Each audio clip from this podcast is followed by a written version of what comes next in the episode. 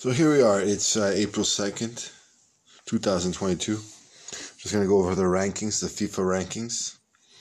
I wanted to play the Canadian national anthem for you. I was looking at the FIFA rankings for Canada. Canada is currently ranked 38th in the world and has qualified for the FIFA 2022 World Cup.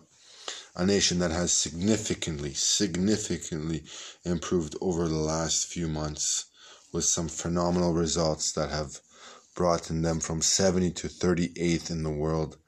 And even below that, they have won games against countries that were ranked higher or a little bit lower, what I'd say, in terms of uh, qualifying for the World Cup. So, congratulations, Canada. Here we go.